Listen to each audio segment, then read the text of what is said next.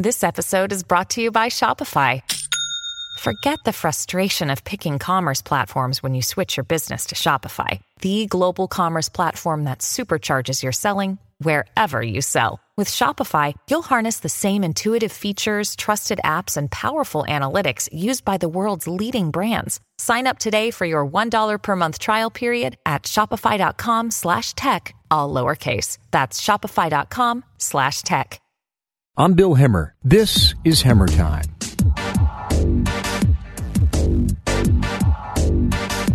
You are going to love my guest today. Scott Galloway, welcome. Thanks, Bill. Thanks for having me. Really fascinating topic and interviewee. So Scott has deep ties in the business world, and he teaches at the Stern School of Business here at NYU in New York City. He's been a board member with several companies, including the New York Times. And the reason he's here today is because Scott's written a book. It's called The Four, The Hidden DNA of Amazon, Apple, Facebook, and Google. Yep. I've got 1,000 questions. All right. First, the premise for your book, and I want you to tell our audience, I'll go ahead and lay out the connection you make between these technology companies and human biology. Yep. All right? Google represents the brain. Yeah, or God, our need for a super being. How come?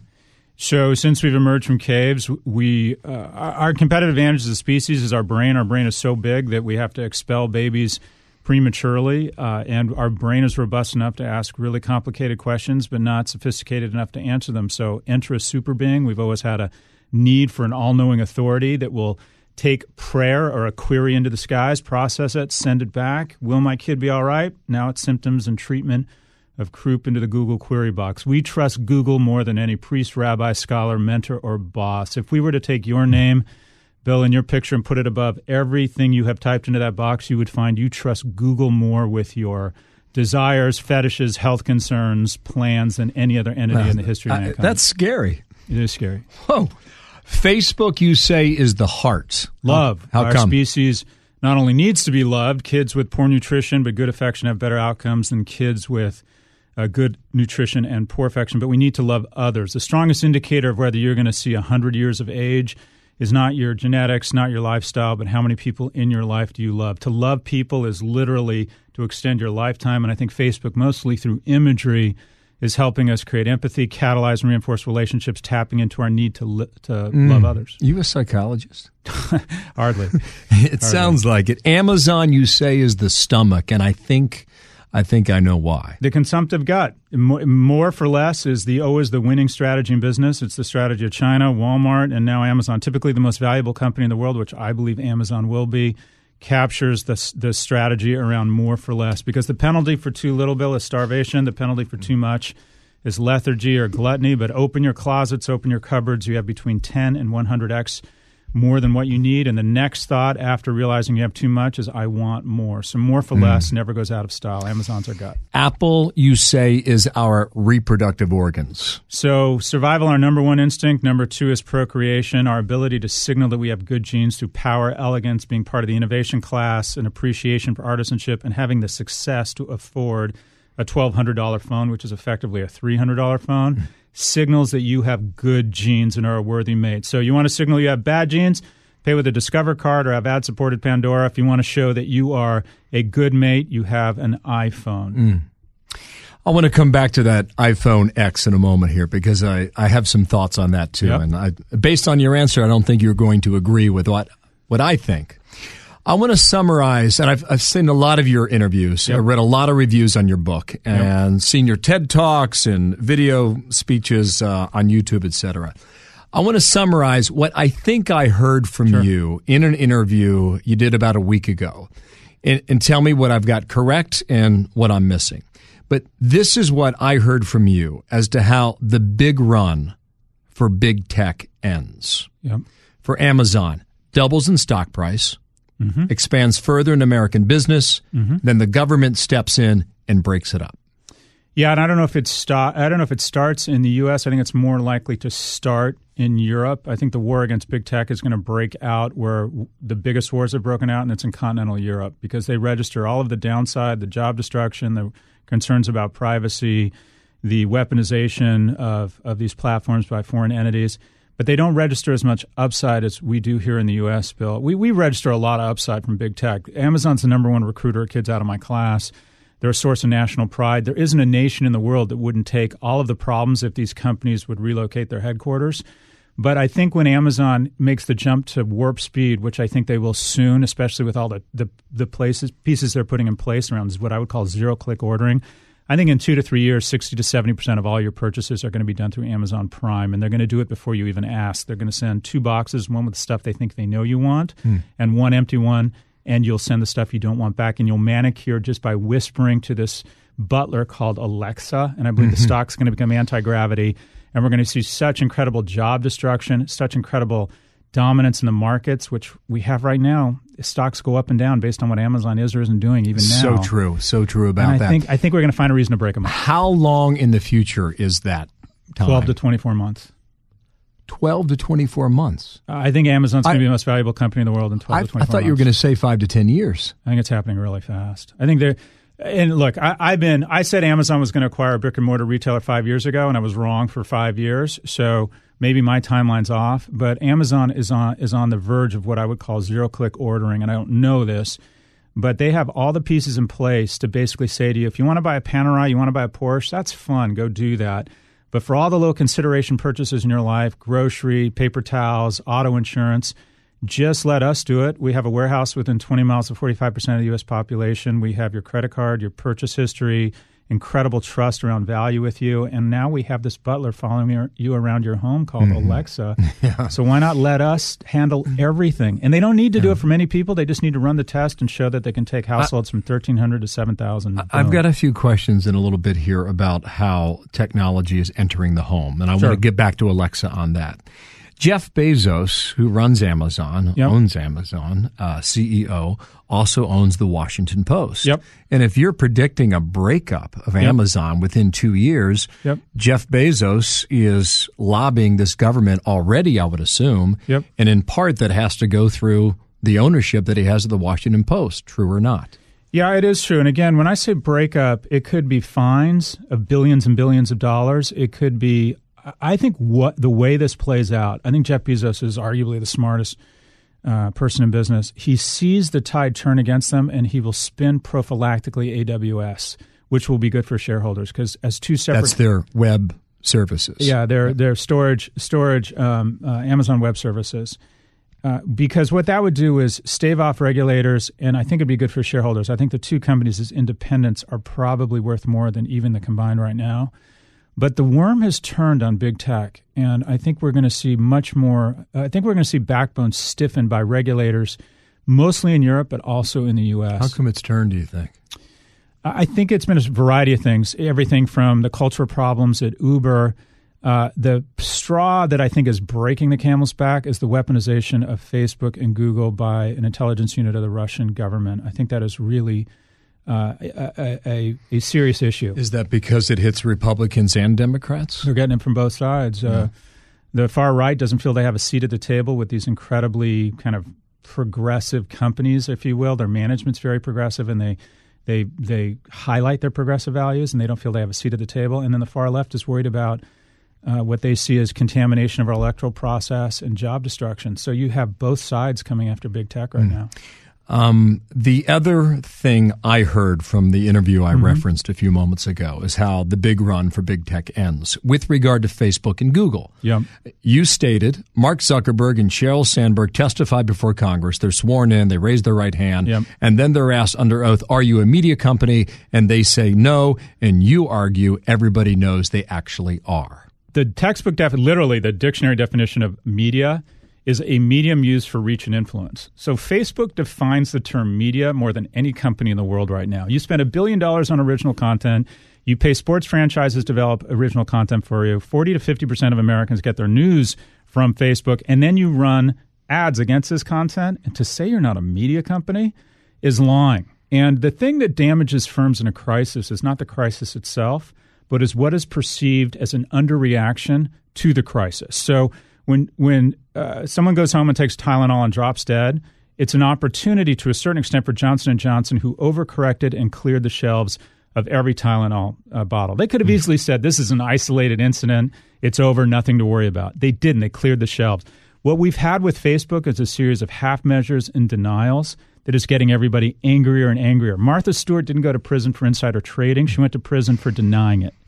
Rupert Murdoch in this building. I say this because I know of your board time with the New York Times. My sense is from you that they're stealing intellectual capital and reproducing it for their own gain and not sending the profits back to a New York Times or a Wall Street Journal. They're taking that human capital and using it for their own, true or not? Stupidest thing we've ever done in print media was buying into this BS notion that information wants to be free. So Google could come into our servers, chop up our content, and then monetize it using AdWords and not chart. Imagine cable networks never bought into this notion that information wants to be free. They don't let YouTube chop up football games. You can't go into YouTube and type in funniest moments from Modern Family last night. But for some reason in print, at the Wall Street Journal and the New York Times, we decided to let Google show up with a dump truck and literally take money out of our vaults. We should have shut down, and I proposed this in my second board meeting in the New York Times, the Sulzbergers, the Murdochs, whoever owns the Pearsons, the new houses should have all gotten together and said, we are shutting down Google, and they should have licensed that gorgeous content to the highest bidder and monetized those newsrooms. Instead, we bought into this ridiculous notion that information wants to be free, literally expedited the decline of print journalism. Here's my feeling on that is, you know, look, I work for News Corporation, right? Yep. We're in that building here in Midtown Manhattan, and Murdoch's paying a lot of money to have bureaus all over the world. Yep. That there's a price for that. Yep. And he's led the way, I believe, on the paywall. Yeah. You can't get a Wall Street Journal article unless you have a subscription. Yeah. And now, has he, would you argue, been the leader in that cause to defend people like you who are making the case in favor of the New York Times and every other medium? So I think both the Wall Street Journal, the New York Times, and the FT have embraced kind of a metered paywall. So I don't know. I'm not sure you could anoint anyone as being the beacon for, you know, raging against the machine. But quite frankly, they all failed. They all did it too late. They should have never let their content go on those platforms. Why do you think they did? Because everybody wants to be seen with the hot girl or the quarterback. These were the cool companies, and we want to hang out with them, and we want to be more innovative and be seen as more innovative and embracing the future.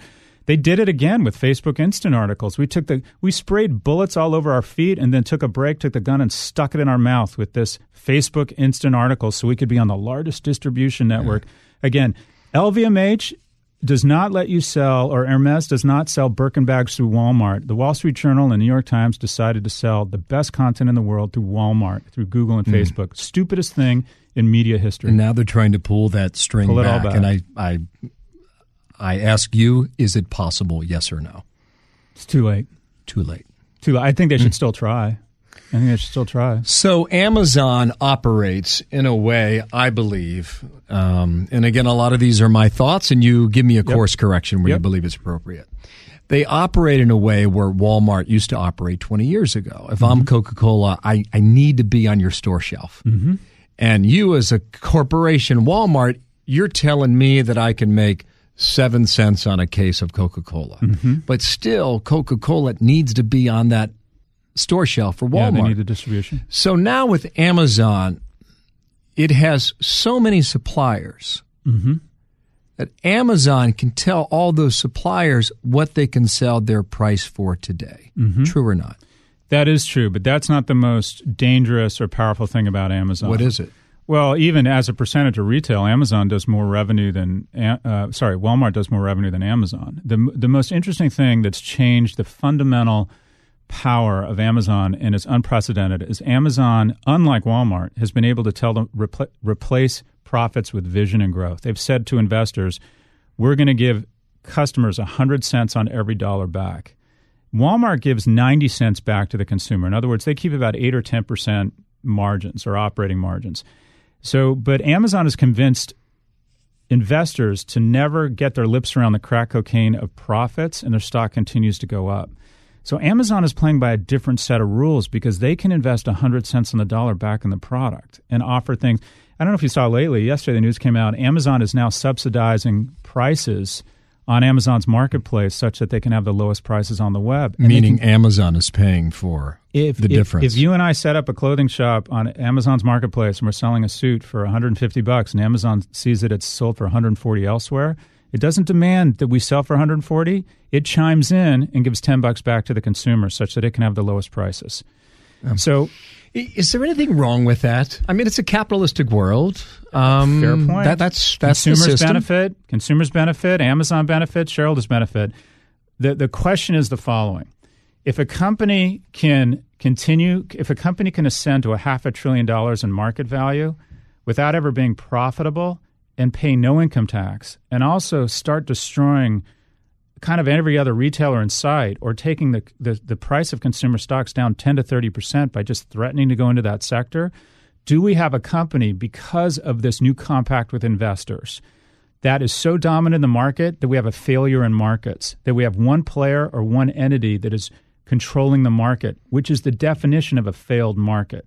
So I wonder if technology and innovation have outpaced regulation in our tax code. That's the danger, Bill, is that we end up with so few retailers and so few companies that can get access to the capital markets because everybody is waiting around to see what Amazon does. Do you realize? I believe Amazon could take the stock market value of any consumer company in America down by 10 to 30% in 30 days just with press releases. So is that a good thing, Alexa? Fair question. When I was prepping for this, I felt as if I was always going toward a place of negativity. Yep. And I don't think of I don't think I was being fair to this discussion we're having, because I think I wonder if our discussion here just takes on a negative tone as opposed to recognizing perhaps the innovation of these companies, how fast they've grown, and what they've done for us. I mean, you can stay in contact with your kids 24 hours a day. That's not a bad thing. I love these companies. I own stocks in them. Amazon's the number one recruiter out of my class. I think they're good for America. I think the net is they're positive entities. I have tremendous admiration for them. The first half of the book is trying to understand the DNA of these companies so entrepreneurs can learn from them. That's not the question. The question is, would we have a more robust economy in this full-body contact sport we called capitalism if it was Facebook or Facebook and Instagram and WhatsApp? Would we really be worse off? Would we be going down this dangerous socialist path if Facebook didn't have 6 of the 10 top apps, if it only had 4 of the 6? Would we have more venture capital going to more companies? Would we have more job growth? And I wonder if we're at that point where there is so much power aggregated by so few companies that we need more referees on the field. I'm a big believer in the competition, running into the end zone, making billions of dollars. But throughout history, when companies get too dominant, we step in and we say, okay, this company looks like it's getting 6 tries at a first down, and we want to change that. Google has a greater share of search than I believe the railroads or Ma Bell did when they were broken up. So I think this is about capitalism. I think this is about winning and continuing to win. It's remarkable stuff. One more question on this point. You mentioned you were on Fox Business, and this dovetails into that. Then I want to take our conversation into the home, which is really the future for technology companies. Facebook, Instagram. I think whether you're a Fox News anchor or whether you're a 15-year-old high school football player, you're posting online and you're examining how many likes you have. Yeah. Did it catch on or not? Did people respond to what I posted? So I'm wondering, I think a lot of that is based on code. It's the program that's written into the system that allows you or me or a 15-year-old kid to distribute whatever it is they want others to see. Sure. So why can't Facebook change the code every quarter? Yep. So when Wall Street comes knocking to see what sort of user exchange you have for the past 3 months. Yep. Why can't you just rewrite the code that gets you, Scott, or me in front of 5,000 more people or 500? Well, they can rewrite the code. Or 50,000, which means you can control every 3 months, let's say. Yeah. What your user level is. And you can affect the stock price by simply changing the computer code, which is fundamentally different from, say, Ford selling a truck, right? Because you have a physical Ford F-150 that you show that you have sold to someone else. In this case, however, it's computer software and it's coding that you and I will never have access to. What about the manufacturing of a stock price? Is that a valid point? Wow, you're going kind of 2 degrees beyond where I usually go. I think Facebook, my understanding of them is that they are very conservative and thoughtful about the revenues they report as it relates to their earnings calls, and that I have no evidence, and I've never really thought that they're using their programming capability to in any way manipulate the stock. What they can do, though, is that they can convince us or brands to spend hundreds of millions of dollars to develop fan pages, a Nike page, and then people will like it. And then once you have them, won't this be great? You'll have a group of self-identified people you'll be able to communicate directly to Nike, so it's worth spending tens of millions of dollars. So all of these brands across America spent tens of millions of dollars, hundreds of millions building these communities, and then Facebook changed the code and said, the only way you can now reach these people you thought you owned is to advertise more. It's the equivalent of building a house and having the county show up and say, just kidding, we're changing the locks, you've got to rent it from us. So one of the greatest bait and switch in marketing history was Facebook convincing advertisers they would own these communities, and they had 100% organic reach, and then it went down to 10, 8, now it's 0. You want to reach your community? Fine. You need to buy more advertising. And that is just part one of my interview with Scott Galloway.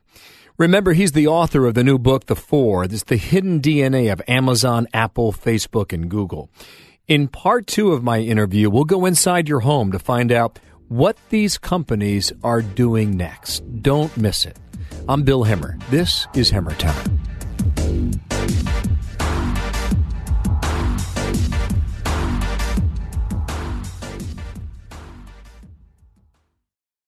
I'm Charles Payne. Listen to my Unstoppable Prosperity podcast so I can get you making money right now. Whether stocks are hitting new all-time highs or in free-fall mode, opportunities abound. So why are so many potential investors still sitting on the sidelines? In a new season of my podcast, I'm going to get you in the game. After 38 years on Wall Street, I'm ready to impart some lessons and get you invested in the greatest wealth-generating machine in history. Listen anytime, everywhere at foxbusinesspodcast.com or wherever you listen to your favorite podcast.